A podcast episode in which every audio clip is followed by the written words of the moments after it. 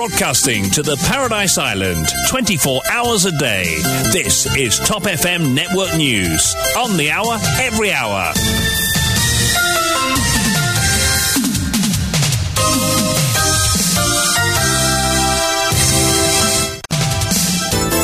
Et à présent, place à la grande édition de l'après-midi présentée par Douchina Pigadou. Douchina, bonsoir à vous.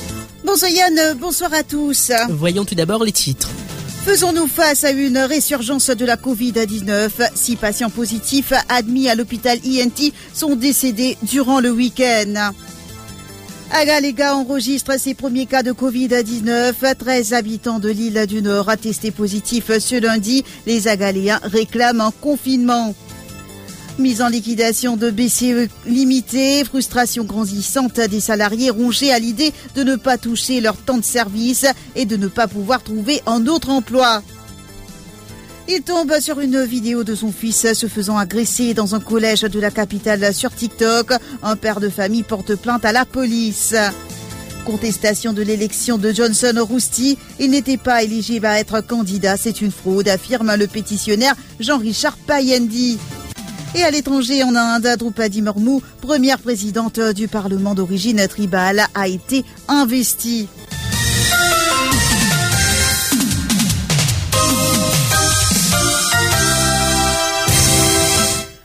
Covid-19, six morts durant le week-end. Six patients positifs admis à l'hôpital INT sont décédés durant le week-end. Il nous revient qu'aucun d'entre eux n'était vacciné et que tous souffraient de comorbidité. Cinq des six patients décédés étaient âgés de plus de 70 ans. Pour rappel, selon un communiqué du ministère de la Santé vendredi dernier, 39 personnes positives à la Covid-19 étaient admises à l'hôpital INT. Et le coronavirus a fait son apparition au sein de la population d'Agaliga. Un exercice de dépistage massif a eu lieu dans les deux îles ce lundi. 13 habitants de celle du Nord ont été testés positifs. Rappelons que samedi, un ouvrier indien de la compagnie Afcon avait été admis à l'hôpital Dr Jitu après avoir été testé positif. Le point avec Namrata Dilchan. Le ressortissant indien a été transporté depuis l'île nord d'Agalega par le Dornier. Une fois à Maurice, il a été emmené à l'hôpital Jitu où il a été admis. C'est sa condition qui a nécessité ce transfert en urgence. L'ouvrier indien ne présentait aucun symptôme de la COVID-19, mais un test rapide a montré qu'il était positif. Une campagne de dépistage a eu lieu dans les deux îles ce matin. 13 Agaléens de l'île nord ont été testés positifs. Ils présentent des symptômes légers mais leur cas ne nécessite pas une hospitalisation. À ce stade, aucun cas n'a été détecté dans l'île sud. Pour rappel, l'île nord compte environ 300 habitants et 1200 ressortissants indiens, tous employés de la firme Afcons. L'île sud ne compte que 100 habitants. Chacune des deux îles dispose d'un hôpital avec 6 lits et un conteneur pouvant accommoder jusqu'à 4 patients positifs de la COVID-19. Afcons a aussi aménagé un hôpital pour ses employés. Nous apprenons que le ministère de la Santé compte renforcer le personnel soignant dans les deux hôpitaux publics. Le dernier transportera ainsi des médicaments, notamment du molnupiravir et des antibiotiques pour environ 500 patients, ainsi que des tests rapides, 5 oxygen concentrators et des équipements médicaux. C'est le dernier qui assurera tout transfert de patients positifs nécessitant une hospitalisation à l'hôpital INT. Rappelons que 1212 personnes à Agalega ont les deux premières doses et 1667 la dose de rappel. La peur s'est installée dans l'île après que 13 Mauriciens aient été testés positifs à la Covid-19.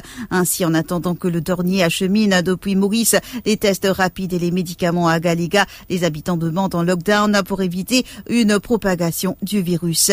Écoutons Franco Poulet. Nous ne pas dire une crainte, une inquiétude. Regarde les gars, j'ai famille qui dans le cas. Et écoute, nous connaissons qui a les gars, tout le monde est en contact, tout le monde connaît tout le monde. Oui, une inquiétude, vu qu'il est dans ces tout le monde peut faire test parce que tout le monde connaît, il y a un contact avec tel monde, tel monde est Les problèmes peuvent être faciles à l'hôpital. Tout le monde peut connaître s'il est affecté ou pas. C'est pour ça aussi que la population, bonheur, peut demander un lockdown. Parce nous un test, tout le monde fait test, nous capables de connaître, mais nous pouvons continuer travail normal, tout le monde peut tout le monde. Ben, nous pouvons inquiétant. Oui, pour un contrôle jusqu'à, je dis, avion capable de venir demain ou après-demain pour amener un test, pour amener aussi une médecine, pour prendre des docteurs encore pour venir. Douanier. Et en entendant ça, vous pensez tu au moins, et même contrôle là, parce que là, non, tout par pays, nous peut mettre masse, oui, mais pour les précautions, nous avons une distance. Et comment la boutique, ça, c'est nous avons faire, mais il y a risque, petit travail même. Je dis qu'on que ça rentrer, tout le monde bien travail. C'est une demande, président manager ici, s'il est capable cause avec Maurice connaître qui pas capable de travailler, attendre attendre mantes nous faire test, ça, c'est pas accepté. Mise sous liquidation, colère et frustration grandissent parmi les salariés de la compagnie BCE Limitée. Comme les jours précédents, des employés de BCE Limitée se sont rassemblés vendredi au jardin de la compagnie à Port-Louis et disent être désemparés depuis qu'ils ont appris que leur compagnie avait été mise sous liquidation. Ces pères de famille, pour la plupart, craignent de tout perdre. Le sol s'est effondré sous leurs pieds. Leur représentant légal, Shakil Mohamed, explique que ceux qui ont pris leur retraite en début d'année attendent toujours leurs indemnités. Sabine Lourde, Namrata John. Depuis le vendredi 15 juillet, Aramat Malek Jemen, 60 ans, a du mal à fermer l'œil la nuit. Il est rongé à l'idée de ne pas toucher ses indemnités de retraite. Il a l'impression d'être le dindon de la farce. Mwen ta rapot sécurité sociale, mwen ket inspektè travail, mwen mwen pren koum chak inspektè travail. Li nan vwe kase mwen, ou la cheke mwen? Mwen di mwen pe nan kase pa rentre isi, kase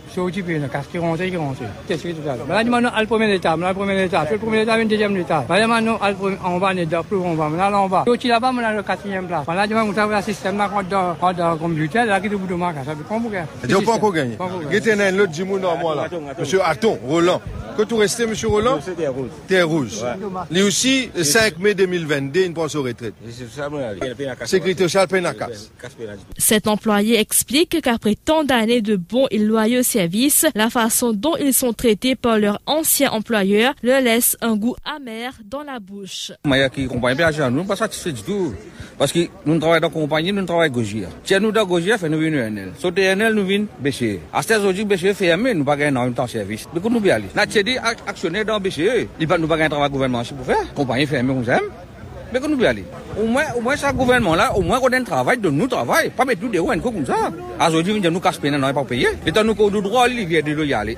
Les employés qui ont plus de 50 ans expliquent qu'ils auront du mal à trouver un autre emploi dans le secteur de la construction, d'autant que les employés préfèrent la main-d'œuvre étrangère. Au niveau construction, ça, dire, nous, Van nous, nous sommes en deuxième position des côtés travail. Nous pouvons gagner beaucoup de travail étranger et plus le gouvernement, il peut donner l'occasion pour amener expatriés. Mais expatriés, là, quand on dit que nous, nous là, priorité, pour nous. Morouchen a envie de travailler. L'eau un prix raisonnable. Zodi, si vous de côté budget, de côté conférence.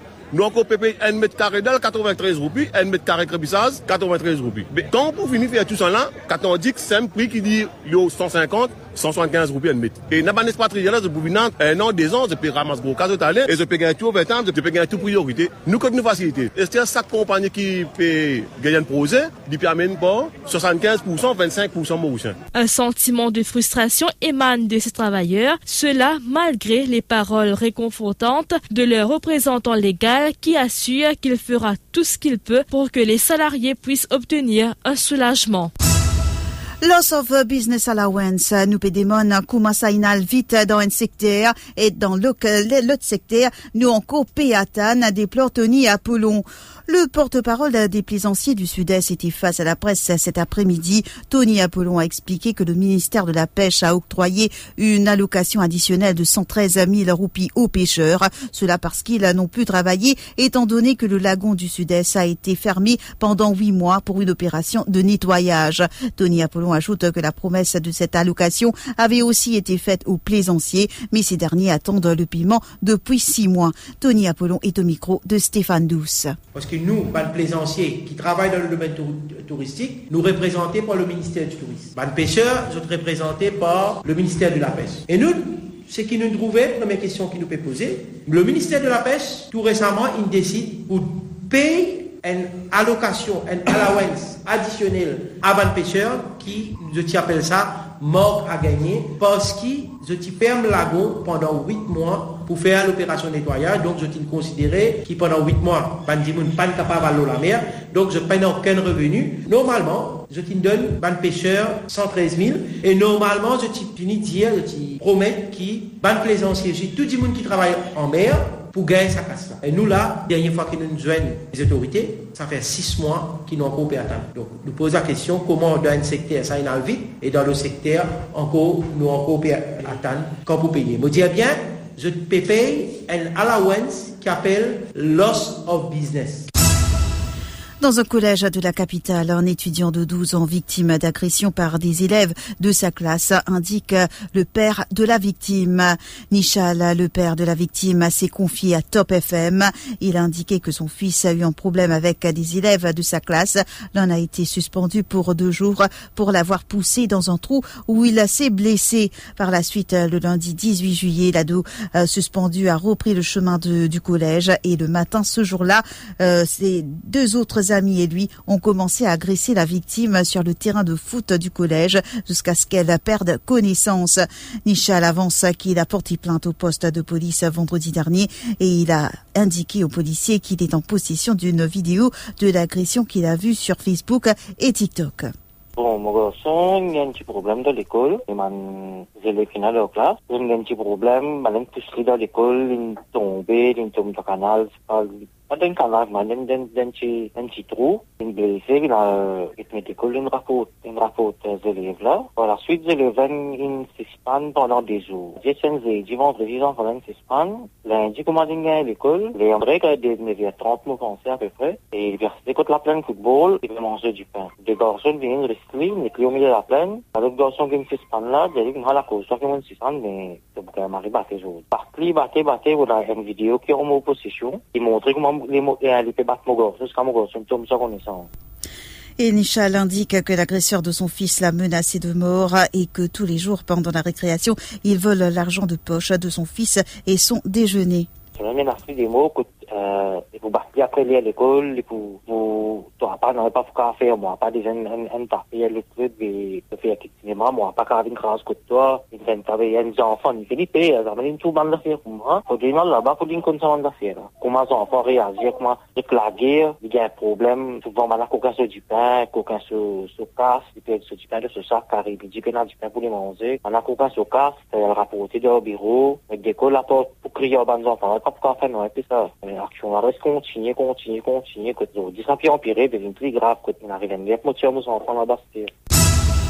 Contestation de l'élection de Johnson Rousty. La pétition électorale des deux candidats battus de l'OPR dans la région 5 aux dernières élections régionales a été appelée ce matin en Cour suprême. Jean-Richard Payandi a été le premier à déposer.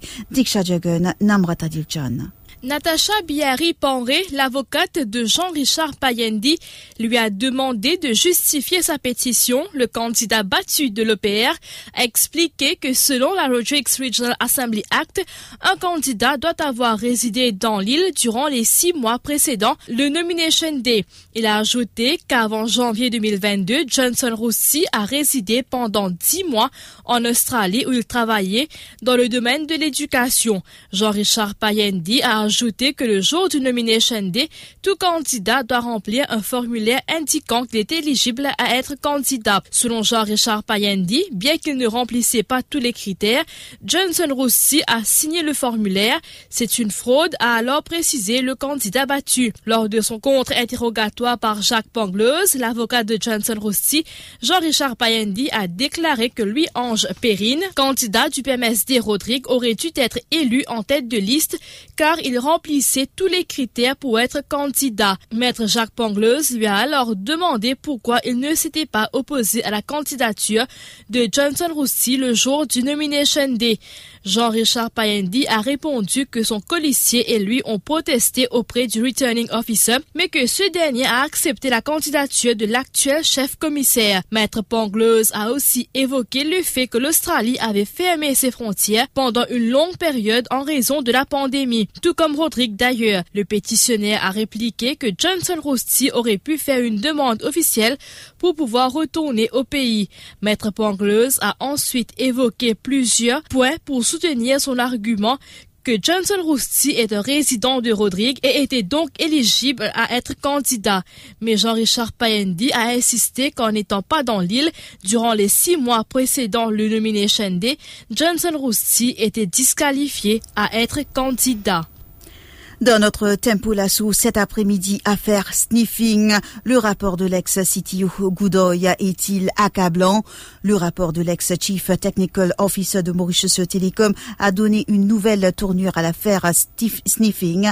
La démission de Pravin Jognot est réclamée dans le sillage de ce rapport. Ce rapport sera décortiqué dans l'émission Tempo Lasso ce lundi. Habib Mosaib reçoit les informaticiens Isha Soukon et Asenji Roumali pour en débattre. L'avocat Chok Radaki qui interviendra également. Rendez-vous donc à partir de 17h30. Vos appels au 213 77 77. Je vous retrouve juste après ceci. L'info sur Top FM, c'est complet, factuel et crédible. Top FM, écoutez la différence. Top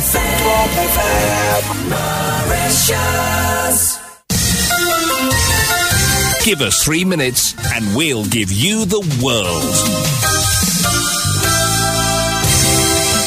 L'invasion russe de l'Ukraine est entrée dimanche dans son sixième mois au lendemain de frappes sur le port d'Odessa qui menace l'application de l'accord sur la reprise des exportations des céréales bloquées par la guerre. Moscou a assuré dimanche avoir détruit la veille dans ce port vital pour le commerce des céréales ukrainiennes, un bâtiment de guerre ainsi que des missiles fournis par les États-Unis. Son homologue allemand Frank Walter Steinmeier a quant à lui estimé que la guerre russe en Ukraine était aussi une guerre contre l'unité de l'Europe. Nous ne devons pas nous laisser diviser, nous ne devons pas laisser détruire la grande œuvre d'une Europe unie que nous avons entamée de manière si prometteuse, a-t-il lancé. La guerre en Ukraine ne connaît pas de répit sur les fonds de Mykolaiv, dans la région de Kharkiv, dans celle de Kherson et dans les trois territoires séparatistes pro-russes de Donetsk et de Lugansk dans l'Est, selon la présidence ukrainienne. En Birmanie, des mises à mort risquent d'accentuer l'isolement international des militaires birmans. La junte a procédé à l'exécution de quatre prisonniers, dont un ancien député du parti de l'ancienne dirigeante civile Aung San Suu Kyi a indiqué ce lundi en média d'État alors que la peine de mort n'avait plus été pratiquée depuis plus de trois décennies. Les condamnés avaient été accusés d'actes de terreur brutaux et inhumains selon le Global New Light of Myanmar. D'après le journal officiel, les exécutions ont suivi les procédures de la prison sans préciser ni comment ni quand elles ont été réalisées. Ces quatre exécutions sont un acte scandaleux qui créera des ondes de choc politique. Maintenant et pour longtemps, a réagi sur Twitter Richard Ancet, expert de la Birmanie auprès de l'International Crisis Group. Se disant indigné et dévasté, Tom Andrews, le rapporteur spécial sur la situation des droits de l'homme en Birmanie, a appelé la communauté internationale à réagir à ces actes dépravés. Depuis le coup d'État militaire du 1er février 2021, la Birmanie a condamné à la peine de mort des dizaines d'opposants à la junte. En Inde, la nouvelle présidente Droubadi Marmou a été investie dans ses fonctions ce lundi, devenant la première chef de l'État d'origine tribale du pays.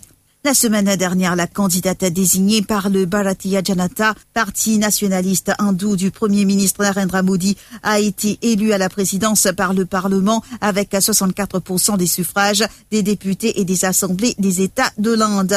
Draupadi Marmou, membre de la tribu indienne Santal, s'était recueilli peu avant son investiture au mémorial dédié aux héros de l'indépendance de l'Inde, Mahatma Gandhi, à New Delhi. Né dans le district de Mayurbhanj, dans l'État de d'Issa, dans l'Ouest. La présidente élue a commencé sa carrière comme institutrice avant de se lancer en politique. Le rappel des titres.